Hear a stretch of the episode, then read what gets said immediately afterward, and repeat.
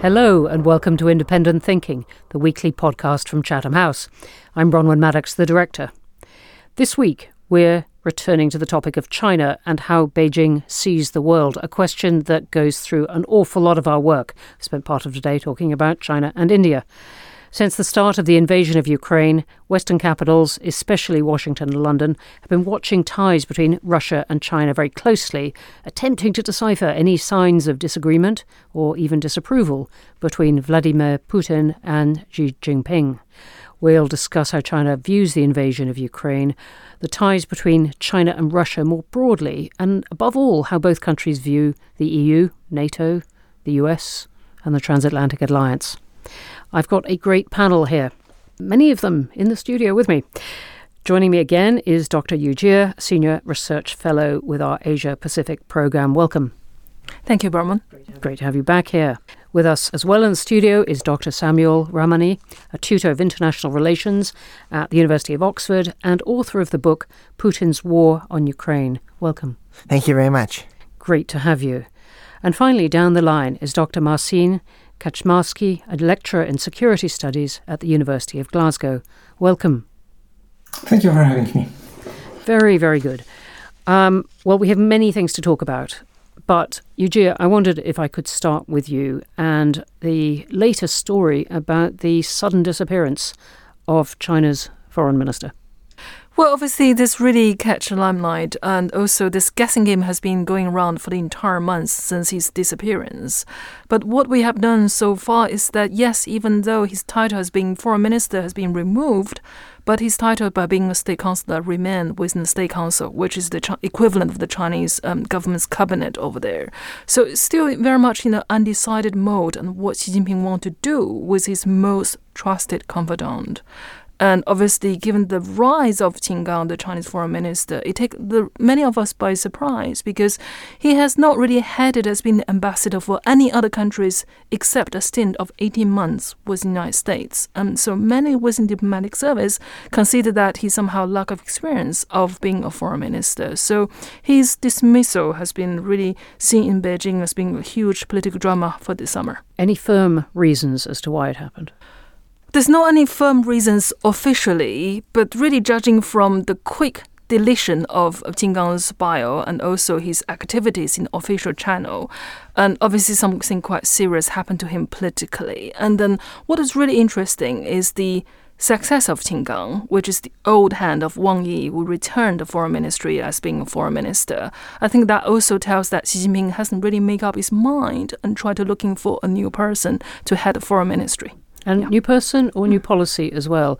I remember when Wang Yi gave a big speech at the Munich Security Conference just at the beginning of this year, and people said, okay, that's, you know, he's on his way out. That's one of the last big speeches he'll give. Don't put too much weight on it. Suddenly he's back. Well, I think let's put it this way. Foreign minister in China is the chief Im- implementer on Xi Jinping's foreign policy. So I think it's the, really the big man, the big boss decide on the direction of travel for foreign affairs. So I think expecting much continuity and less so on suddenly turn the page. Samuel, let's turn then to our question of Ukraine and China's attitudes to Ukraine, just with that uh, warm up that Yu Jie gave us. Can you take us into what China's official stance is on the conflict in Ukraine and what you think it might do in the future?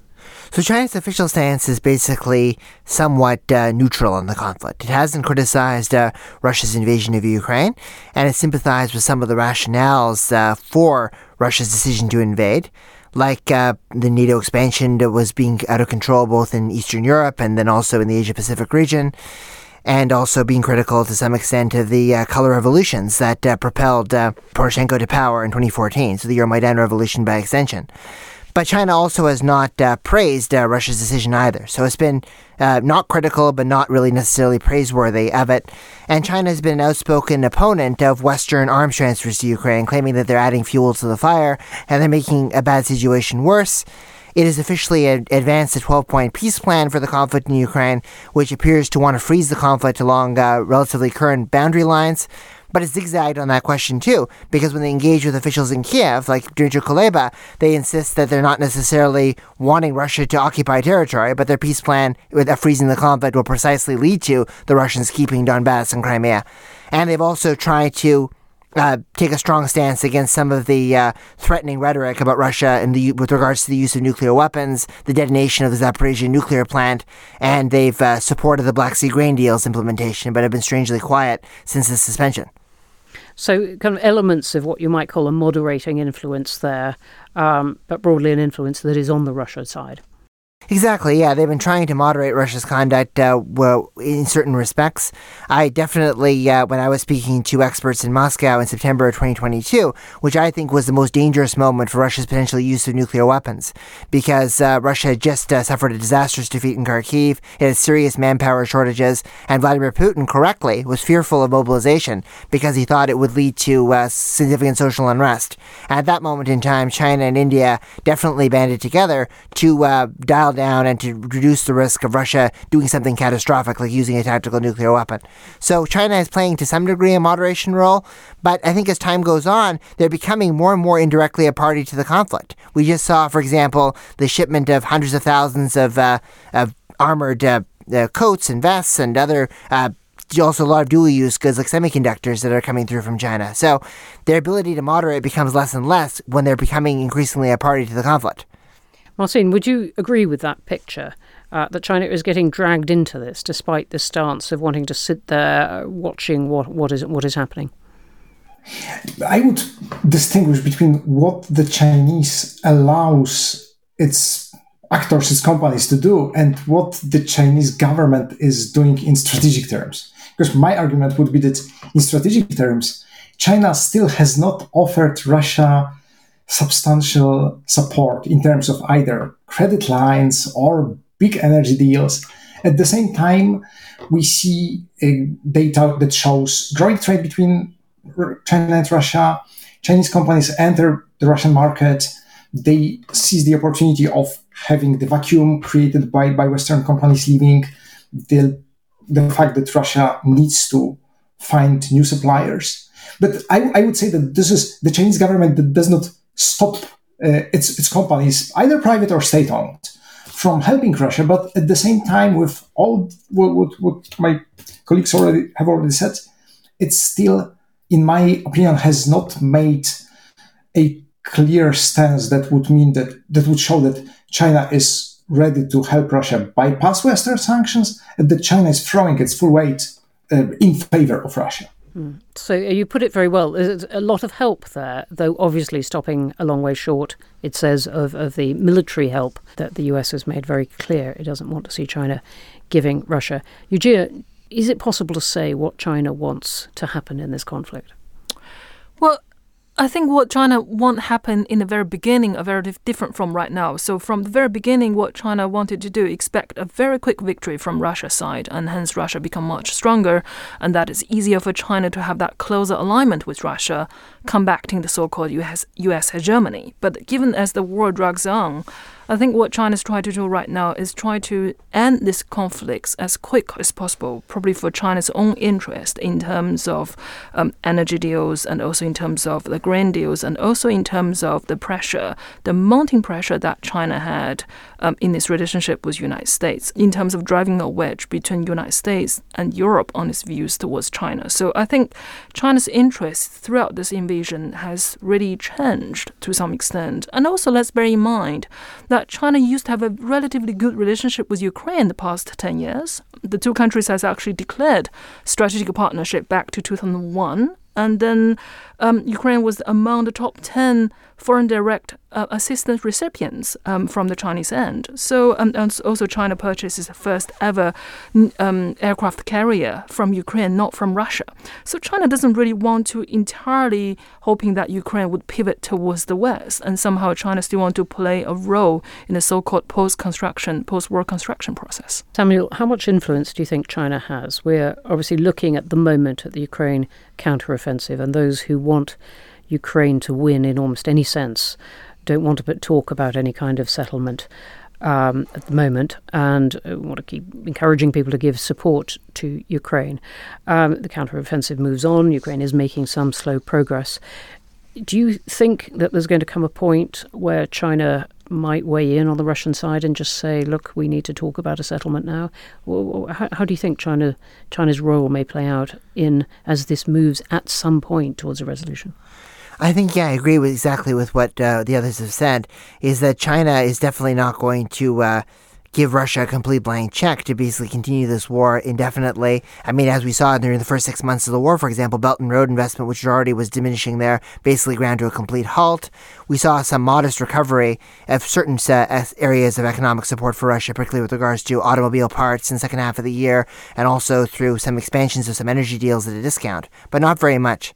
So China is not going to let Russia carry on with this war forever, or also escalate the war in ways that would be non-conventional. So I think that that if there was ever that risk of something happening, I think that China would try to put the brakes onto it. China does not necessarily want to see uh, Ukraine uh, completely destroyed uh, for, for reasons that we just discussed, but if Ukraine is uh, suffering from severe economic damage, it wants to show that it played a role in de escalating and balancing uh, the conflict. It's important to keep in mind, for example, in 2015, China increased agricultural and particularly corn exports from Ukraine right as the Russians were uh, in- intensifying their campaign in Donbass. So this is their old old strategy.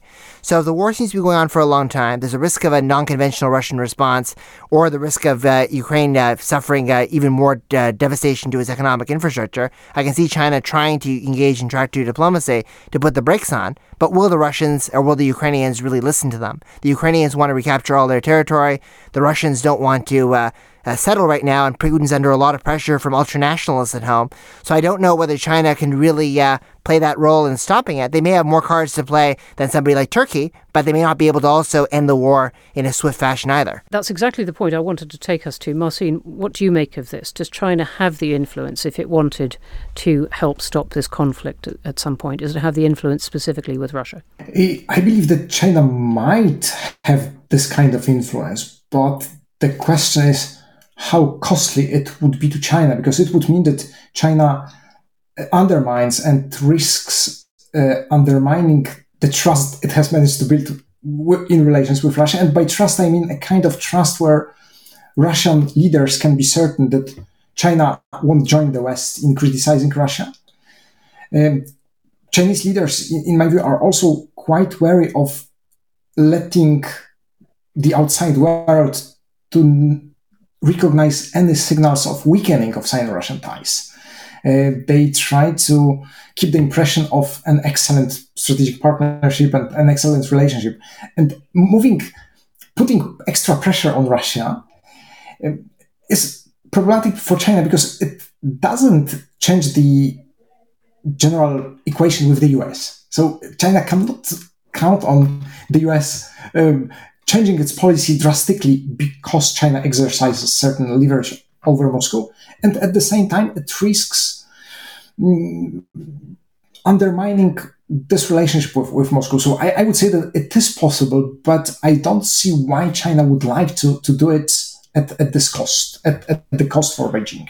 Yeah, obviously there are three things in here which we haven't mentioned. And first is the border issue between Beijing and Moscow, which take over 2,000 meetings in the past, the past 10 years or so, ready to settle that perhaps the longest border between two countries in the world is around 4,300 kilometers. It's equivalent width of Europe. So if China can't handle Russia well, and then that border issue popping up, it will become a major national security threat to Beijing. Now, secondly, I think this largely to domestic public opinion that that Chinese leaders cannot be seen or perceived as being working around NATO or the West talking points by supporting Ukraine but not supporting Russia. And that really emotionally, I think the Chinese public will not accept this. Now, very finally, I think by having Putin in Kremlin, that would do China a much bigger favor than by having a more pro-Western leaders within Moscow. So I think for all the three reasons, it's unlikely Beijing would play a more proactive role, try to somehow stop Russia. Really interesting point. Marcin, can you take us back also to China's own self interest in this? And I'm thinking particularly of, of, of, of energy and other resources, um, how that plays into China's behavior on this conflict. It's, it's a very interesting situation in, in the energy realm because firstly, we've seen the increase of purchase of, of Russian oil and Russian LNG uh, by Chinese companies, both state-owned and private.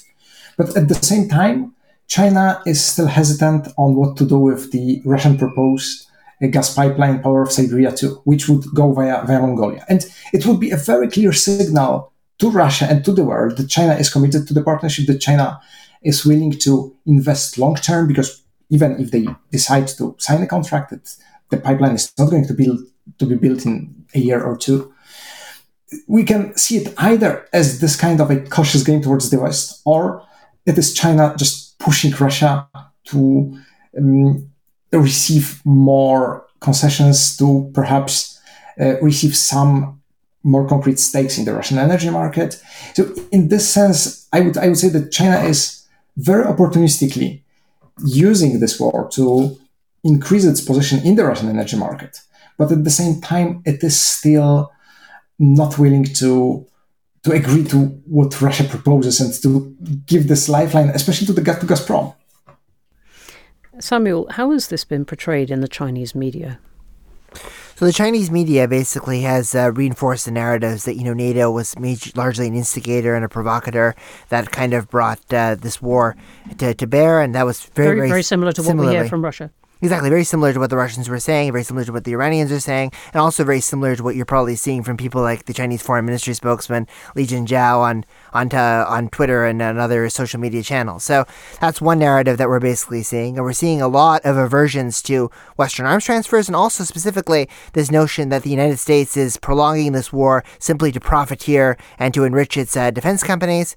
You're also seeing in the Chinese media space a repetition of the uh, Russian narrative that uh, the U.S. is trying to make Europe much more dependent on it economically and security wise, so some kind of subordination of Europe. Very similar, very complementary narratives. One area where it was quite interesting to see the Chinese media coverage was uh, with regards to the recent mutiny uh, from Prigozhin against uh, Vladimir Putin. And what we saw there was that the China, China, did not make an official statement until Sunday, and its Chinese state media outlets were gagged. But on Sohu, on, on other ch- uh, usually tightly regulated social media platforms, we saw some criticisms of Putin's leadership, Putin's conduct of the war, and uh, comparisons to historical events like the An Lushan rebellion and how Putin had mismanaged his private army. So there are some at the lower levels and on the social media space, uh, limited areas of and pockets of criticism of Russian conduct, but the state media outlets generally just regurgitate Russian narratives.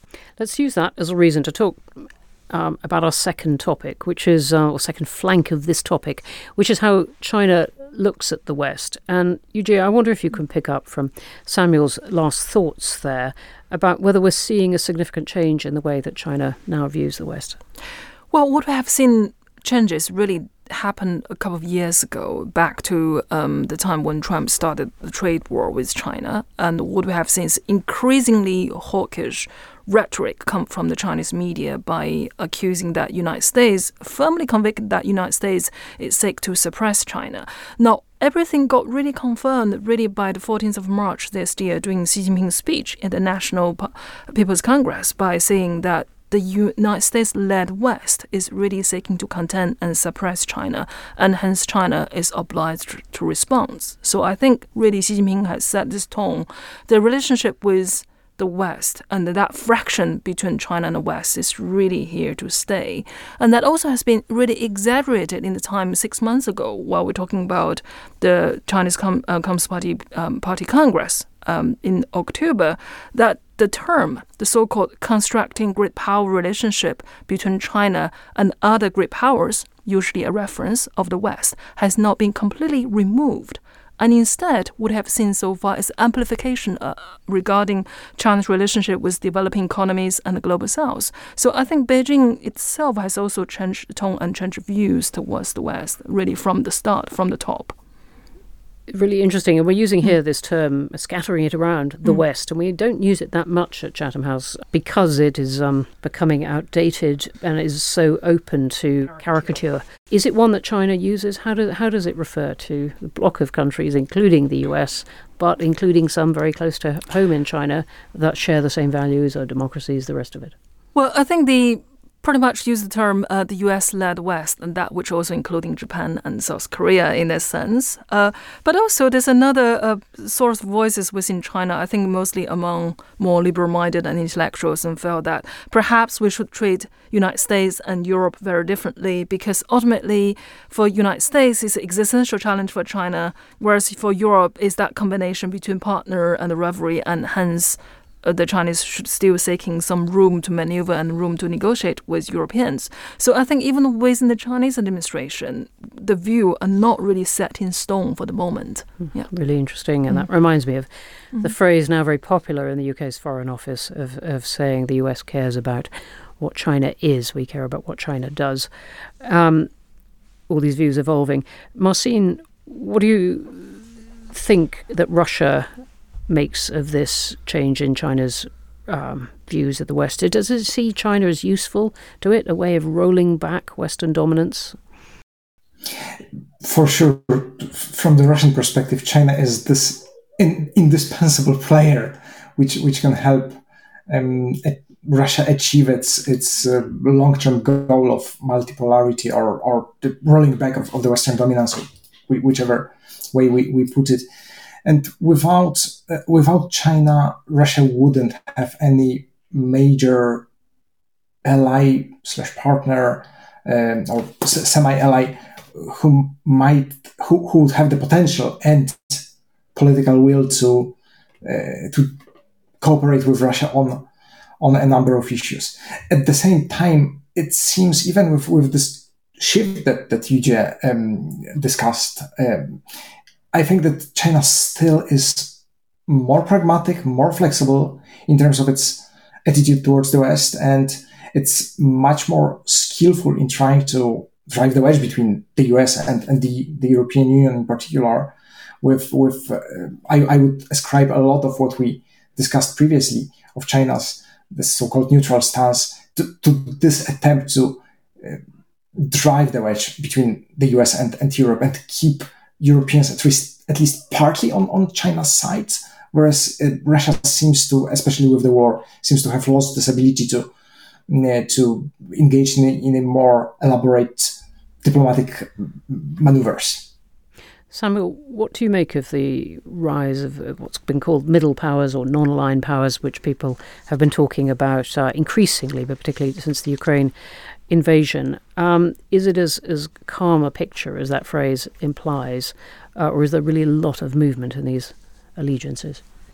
Well, I think that there's certainly been uh, room and scope for middle power diplomacy that's kind of kicked through, started since the Ukraine war began. I think we've obviously been seeing a good example being Indonesia trying to project itself uh, with a diplomatic settlement that led to a demilitarized zone, very similar to the Chinese proposal that was that's shut down. That's a very good example. Yep.